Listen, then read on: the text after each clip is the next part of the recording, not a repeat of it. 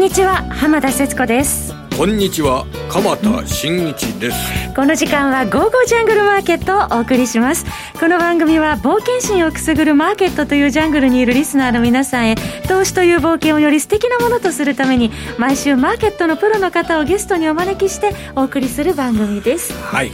えー、日経平均があ本日、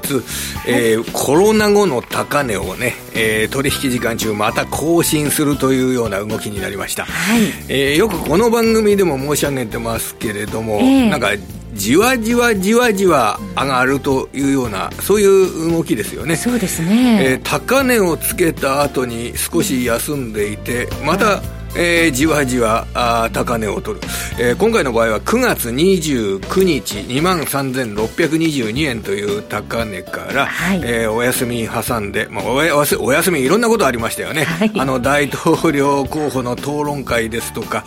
さまざ、まなことありましたけど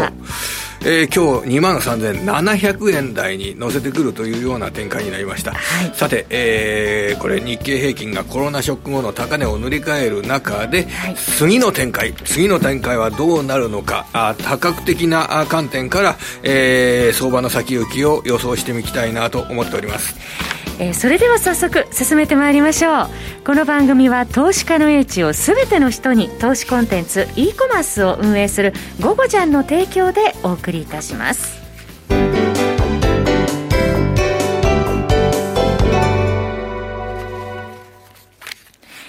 えー、さて、今日は日経平均株価は、えー、反発で200円を超える上げ幅で終えているという状況ですが、投資家心理の改善というのはこれ何、あの一般的には、今日こうやって上がって2万3000円乗せて、高値更新してるっていうような動きは、えー。はい、一般的にはどんなふうに捉えてるんですか、そうですね。あの合わせてマザーズ市場が1300ポイントに乗せてきたということで、投資家の心理が改善しているのではないかというような、えー、報道が聞かれました。僕はね、はい、これやっぱりえー、午前中の途中から上げ幅が拡大しているように見えるんですよね。はい、で、これやはり副大統領候補のテレビ討論会っていうのは、はい、僕、株式市場にとって前向きな材料になったんじゃないのかなと思います。うん、で、よくこの副大領候補、副大統領候補のこの討論会の内容をこう分析してですとか、はい、えー、こういう、まあ民主党が有利というような状況の中で、うん、その民主党の増税策はおそらく先延ばしであろう。そして当面はインフラ投資など公共投資拡大といったものが非常に強く出てくるので、そのインフラ投資拡大、公共投資拡大でアメリカの景気は2021年来年に GDP で結構高い伸びになるだろうというような、その路線のもとで株価が買われたっていうような、株価が上がったというような解説。まあ僕はそれはそれでいいと思います。ただ僕がが感じたのは、はい、あの、普通の討論会になったということ。これが大きかったんじゃないのかなと思います。私もあの、テレビの音を消してですね、はい、この討論会の模様を見てたんですけれども、はい、うん、あ、そう、まあ、生放送中ですからね、えー、あの、音が入ったらまずいから、そのテレビの、えー、画像だけを見てたの。はい、だけど、こう、ね、落ち着いた感じの動き方だったんですよ、それ。あれ見てました？それ。あ、そうですね。あの、ちょっと遅れてみましたけれども、結構政策に対しても冷静にお互いに話し合っているっていうようなね、印象でしたけれども。それが大統領候補の討論会の時っていうのは、相手のことを遮るというのがもう何回も何回も入って討論にならなかったじゃないですか。はい、えー、アメリカのトップを決める、リーダーを決めるのに、相手の言うことを遮って、バカだバカだとかいうような、そういう討論会になって悲しかったと思うんですよね、世界の、あの、人間が、もう非常に人類が悲しんだと思うんですよ、あの構図を見て。それで、今回、その副大統領の討論会が、ぐちゃぐちゃの状況にならなかったっていうようなこと自体が、これ一つの人類の救いになったんじゃないのかなというふうに僕は、あの、受け止めてました。丁寧な討論だったというようなね、印象ありますよね。はい、だからそこの段階から日経平均ってじわじわじわじわ上がってきましたでしょ、はい、だからそこはやはりアメリカの副大統領討論会っていうのは、マーケットにおいては、割にポジティブな影響を与えたのではないのかなと思ってます。はいはい、時間外のニューヨークダウ平均 CFD、現在は152ドル高近辺での取引、ね、結構上がってますよね、はい、やはりこれね、あのー、変な動きに、変な討論会にならなかったっていう部分は、とりあえず今日の寄り付きの段階のアメリカ株に対しては、はい、あ前向きなメッセージを与えるのではないのかなというふうには考えてます。はいそれから加えて、そのね、えー、投資環境の改善ですとか、投資家心理の改善という指摘が、あの、浜田さんからありましたけれども、はい、そこはやはり景気見通しの改善ですとか、はい、景気認識の改善、これがそのままつながってるんじゃないのかなと思ってます。はい、やっぱり GoTo トラベルですとか、うん、GoTo イートですとか、えー、の消費に与える効果というのは、やはり足元でそれが実感されててきているというような部分が、うん、えー、国内景況感の改善につながっていると理解しております。はいえー、今日発表されました景気ウォッチャー調査、えー、様々なお仕事をやっている方々に対して景気の動向を伺う、その調査ですけれども、はい、えー、景気ウォッチャー調査、現状の ID、えー、業況判断指数が、あプラス5.4、えー、49.3という数字になりました。はい、先行きもプラス5.9、えー、先月と比べてプラス5.9、48.3という数字にになって、えー、現状も先行きも、まあ、5ポイント台の比較的高い伸びになりました。はい、えー、ここの内容を見てみると、そうですね、あの、現状において、やはり GoTo トラベルの効果ですとかっていったものが、えー、9月の状況では反映されているというような、そういう認識、ホテルの業界ですとかからはね、はい、そんな認識が得られているという状況です。これ9月ですからね、今度あの、10月、秋のシーズンに入ると、東京関係の、えー、GoTo トラベル需要といったものも考えられますので、東京発着も入りますね、えー、そこの部分の上乗せ、はい、それから、まあ、非常に厳しい状況になっていた飲食店などにおける、はい、えー、客のこの入り方ですとかも、この GoTo イートで良くなるというような、うん、それはもう結構実感している方が多くいらっしゃるんじゃないですかね。そうですね。うん、まあ今、鎌田さんのお話にもありましたけれども、その経済指標が持ち直しの景気向が、まあ、顕著に現れてきているということ、あと、鎌田さん、企業業績についてはそうですね、あのこれ、9月で占められた決算が今、集計中のところですけれども、はい、えー、本日の段階でお伝えしておくのは、あの TSMC、半導体の受託製造で世界トップメーカーの TSMC が、台湾ですね。そうです。9月の月次売上高を発表して、9月の月次売上高が1年前の実績に対して、およそ25%の伸びとなりました。はい、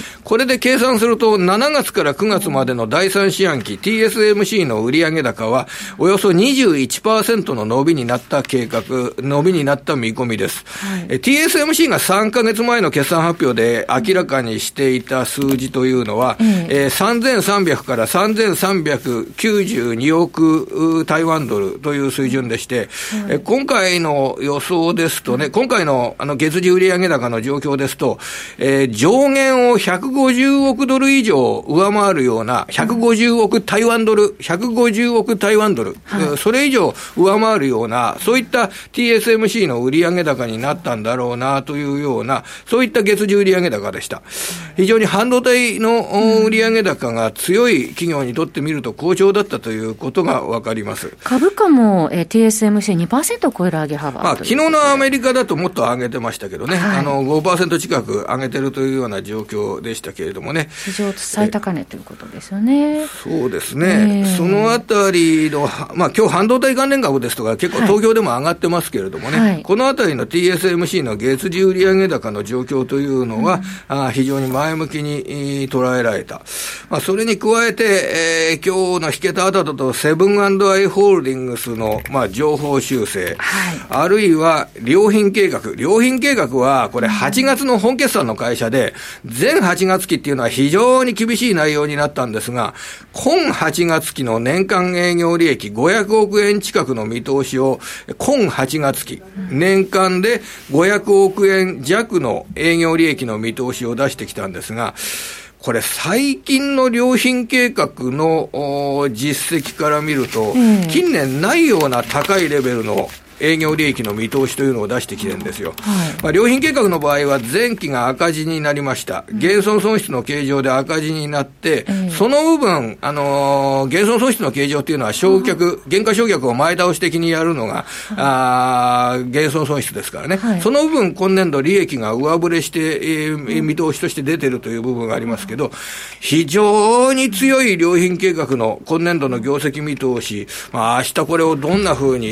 ー、消化していくのかなというような、そんな印象を持ってますね。ね積極出店もね、今進めてますもんね。えー、ということで、この後は本日のゲストの方にお話を伺ってまいりたいと思います。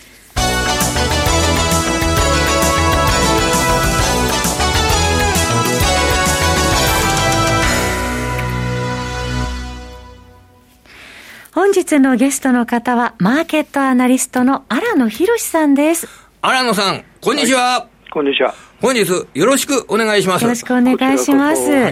荒野さん、今日は日経平均株価、一時2万3700円台つける場面がありました。堅調でしたね。えー、っと、想定以上でしたよね、昨日の夜間取引の動きから見れば、ここまでは、うん、多分行くとは思ってなかった人が多いと思うんですけど、はい、あの、うん、先月からずっと思ってることなんですけど、下げない強さ、下がらない強さ、うん、まあ、どういう表現したらいいのか分かんないですけど、はい、あの積極的な売り手がいないんですよ、うん、日本株を売り叩くみたいな、あの今年の1月、2月、3月って、海外で連続売り越したわけですけども、はい、そういう人がいない。うんまあ、あの9月は海外投資家って一応数千億売ってるんですけども、うん、それを、まあ、あの配当通りの動きもあの個人投資家、機関投資家あったでしょうから、それをまあ一応吸収して、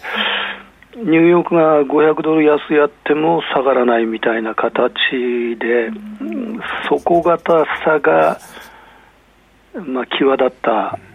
まあ今日なんかもそうですけど、で実は上値も重いからずっとその基本的にボックス相場は8月、9月ってやってるんですよね、で下値は硬いや上値は重い、だからボックスなんですけど、どうも下値の硬さの方が買ってきた。ですから、その、うん、空振り比率でその売り圧力をまあ測るんですけども、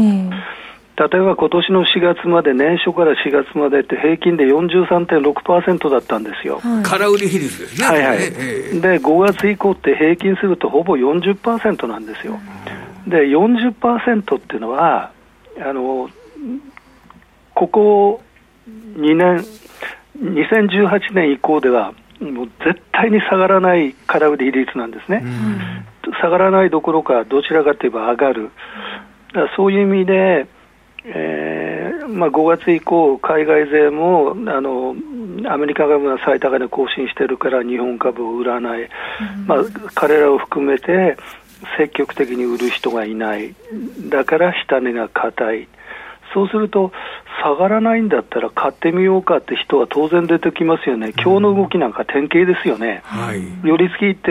2万3500円ぐらいのところ、うろちょろしてたわけですから、はい、で2万3600円台に乗って、昨年末の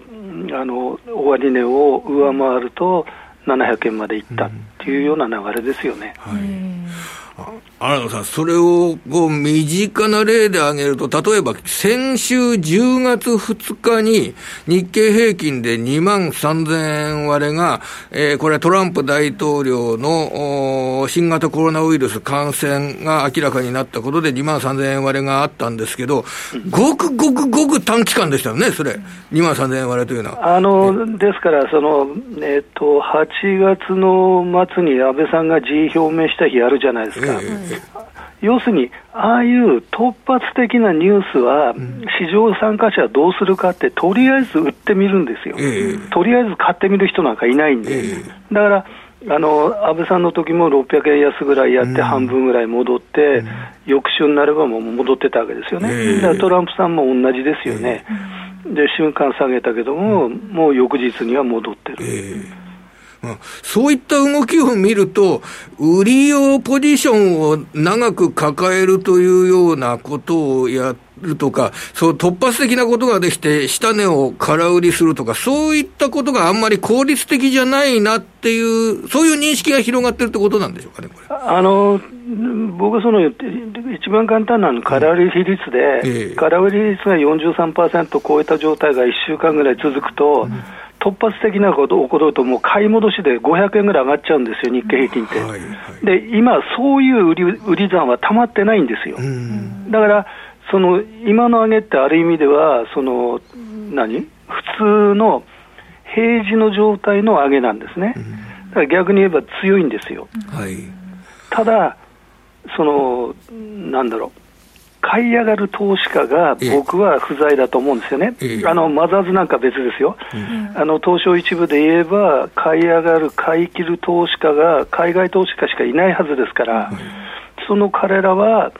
とりあえず日本株をあの大幅に買い越してはいないわけで、売ってはいないんだけど、そうやって考えると、その下がらないんだけど、上値にも僕は限界があるんじゃないかなってって思ってるんですよね。はいその新政権が発足して、えー、当面ここまでの動き見ると、海外投資家は現状では、あの、日本が新しくなったというようなことで、買う投資家、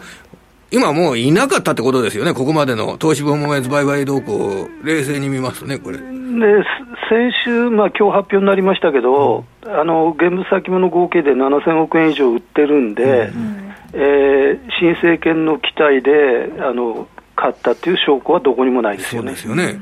えー、ですから、本当、新野さんがおっしゃるように、こう、上を買う投資家っていうのが、えー、値を買う投資家というのが存在しない中で、えー、なんかじわじわ上値を追ってるっていうのが少し、なんか、こう、うまく説明できないなっていうのが自分自身の素直な気持ちなんですけど。マザーズで、その、なんですかね、回転が効いてる投資家が、あの個人投資家を中心に力をつけてることは事実だと思います。うん、ただ海外勢は7割弱を占めてて、うん、個人って、まあ、現物1割で、あの信用取引で12、3%ですから、うん海外勢の売りを吸収するだけの力はないと思いますけどね。マザーズで、ただ、あの、ベースやサイバーダインですとか、そういうのを一生懸命上値買ってるっていうような投資家は、日経平均の上昇ですとかっていうのに寄与するような種類のお金じゃないようにも思うんですけれども。いや、それはおっしゃる通りで、全く違うと思いますよ。一周、その、なんだろう。日ばかりとか、せいぜいオーバーナイトで売り買いする人たちですから、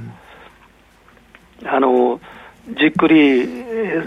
ソニーを買いましょうとか、そういう人たちではないと思いますよね、まあ、東証一部の規模別で見てても、どうでしょうか、新野さん、中小型中心に買われてるという印象はありますけれども。いや、それはもう圧倒的ですよ。だからその、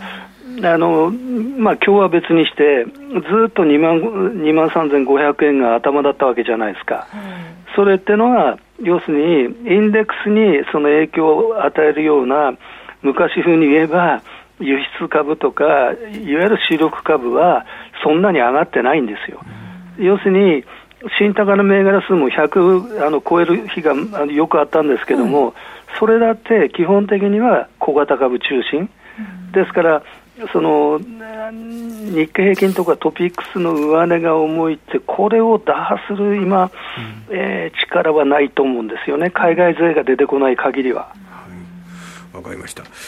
そこで、あの、荒野さん、荒野さんは、もう、この、さまざまなテクニカル指標ですとかに精通した方として、えー、知られておりますけれども、今は、ここからどんな道具を使って、えー、日本株を見ていくといいでしょうかね、これ。たった一つだけ強い指標があるんですよ、はい、それは騰落レシオなんですよ。で、僕はその20日と60日で、あの両方算出して見るんですけど、これは、もういつ高値を取ってもおかしくないぐらいの今、強さにいるんですね。で、騰落レシオの強い状態って、20日平均と62日平均の合計が220%超えてて、20日平均が当然60日の上にあって、20日も60日も100%以上超えてるっていう、この、あの、ね、3つ、三役揃い踏みが揃ってる時って、高値を取りに行くんですよ、これが今、一番強いんですよ。そうなんですか。あともう一つは、5月からずっと低いままで来てる空売り比率が上がらないことを祈る。空売り比率が43、45の方向に行けば、もうひとたまりもないんで、今、比較的その無防備で、特にマザーズを中心にややってる方たちはやってるんで、なんかしたちょっとした変化で、あの崩れる懸念もないわけじゃないんで。あの、騰落レシオというのは、現状では高すぎもしないということなんですか？あの、今、あの、位置が、あの、その、何日平均かの水準によって、えすごく適切な、あの、比較になっている。加熱にはなってないそれで加熱にはなってないということで、加熱にはなってないということは、追撃買いをしてもいいようなレベルの、ふさわ追撃買いにふさわしいようなその騰落レシオになってるですか？ら、2万4000円上がってもいいよっていう今、指標は騰落レシオしかないんですよ。だからこれが崩れない限りは、うんもうちょっと強いかもしれないですよね。うん、じゃあ、一定期間における上昇銘柄の数というのが非常に今、理想的になっているという、そういう状況にあるわけですね。そうですね。あの、10月2日の数値が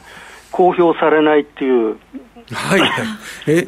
こここれ外してるのですよね、あの20日。だって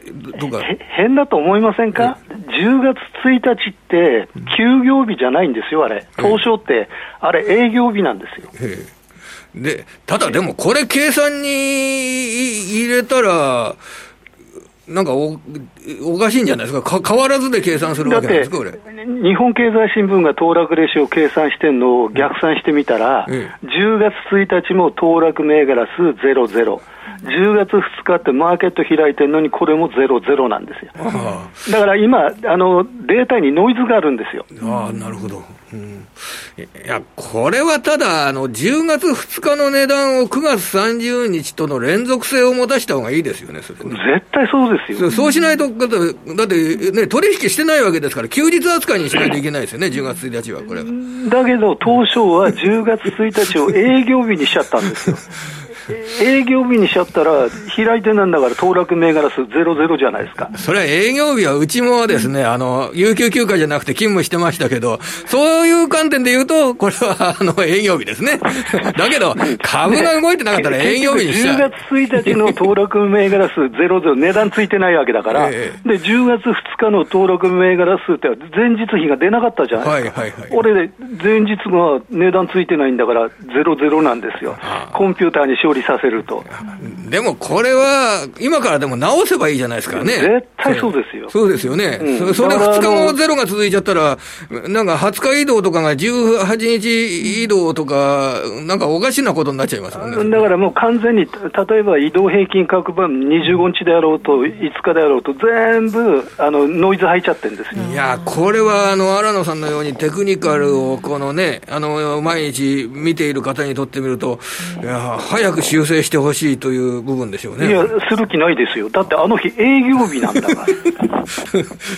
いや、でも実際のことを、やっぱり、あの、参加している方のためになるようなことをやらないといけませんよね、これね。だからラジオ日経さんなんかは東証とコンタクトできんだから、うん、それちゃんと言ってくださいよ。うん、うんそれで、でも、でもそうなると、為替市場はもう動いてたじゃないかとか、日経平均先物の売買はされていて、記録は残ってるじゃないかっていうふうに言われると、あ営業日だなとか、そういうことになっちゃいますね、でもね、それね。でも、営業日に決める理由はそうじゃないんですよ。はいはい。あの、えっと、10月2日の日経新聞に出てるから、うん、もうへりくつですよ、へりくつ。わかりました。さて、えー、そういう状況の中で、あの、9月で占める決算などがね、えー、出てきましたけど、最後、あの、景気状況、企業収益と、あの、株式に対するアプローチなどをいただければと思いますが、いかがでしょうか？あの、要するに、上値を終える条件としては、業績の底入れが明確になって、浮上するきっかけをつかむこと、それが第一なんですよ。はい、あとは、海外勢が買い越しに転じてきてくれること。うんで、それがないとすればですね、うん、やっぱり上も限界があるんじゃないでしょうかね。まあ、あのー、荒野さん、まあ、下値は硬いけれども上がりきれないということですけれども、PR 基準にするとどうでしょうか、荒野さん？あの今なんか現役予想なんだから、基本的に PR なんか使えないですよ。ただですね、PBR が今1.1倍なんですね、はい、去年の平均が1.1倍なんですよ、で今年7、8、9って大体1.1倍なんですよ、ここ、ものすごい居心地がいいんですよ、もう PBR1 倍割ることは多分ないと思うんで、日経平均ベースではね。ということでいけば、そんなに下がらないことは事実。ただ、上にあのもう一段高を願うためには、やっぱり業績のその回復感みたいなのが出てほしいですよね。今、荒野さんから PBR という言葉が出て、私ちょっと最近の、あの、日本企業の収益、えー、今のところ、あ、ああの、赤字続出とかそういうようなことは、ちょっと全体像としては避けられそうになったので、その部分 PBR っていうのは、えー、一つ信頼感が出てきたという考え方をとってもいいのかなと思ったんですが、いかがですかね？あの、PBR1 倍はもう岩盤ですよ。えー、要するに13年から去年まで PBR1 倍割ったってことは、実は2営業日しかなかった。った、だ。から今年の3月から5月は異常なんですよ、赤字決算が続出すると思ったからですよね、でそれはそれであの後では理解できるんですが、ただ、もう 1, 1倍が岩盤だから、1.1倍っていうことは、それにさらに上がるためには、やっぱり利益の回復がいるんですよ。はいえー、ここまでアルノさんにお話を伺ってまいりましたが、ここで FX オンからお知らせです。荒野さんのメルマガ、荒野博士のテクニカルルームからは、FX オンから好評配信中です。荒野さんの半世紀にわたる市場分析の経験を活かし、流れや変化、転換点を的確に捉えまして、投資家の皆さんの指針となるよう、日々配信しております。えー、価格は月額4500円です。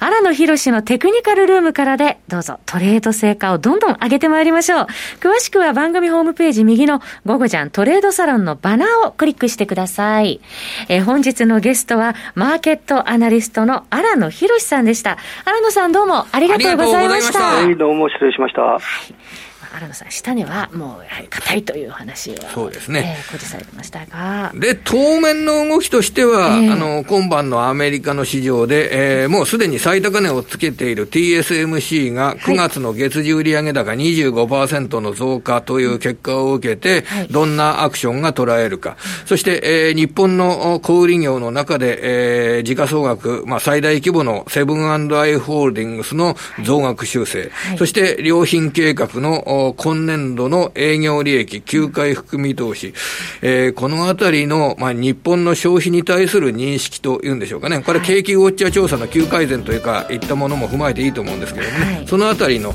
えー、投資家の評価というのを待ちたいところですね。そうですね、えー、そろそろお別れのお時間です。来週も素敵なゲストの方をお招きしてお話を伺ってまいります。どうぞ皆様お楽しみに。鎌田さんどうもありがとうございました。それでは皆さん、また来週。この番組は投資家の英知をすべての人に投資コンテンツ e コマースを運営する「ゴゴジャン」の提供でお送りいたしました。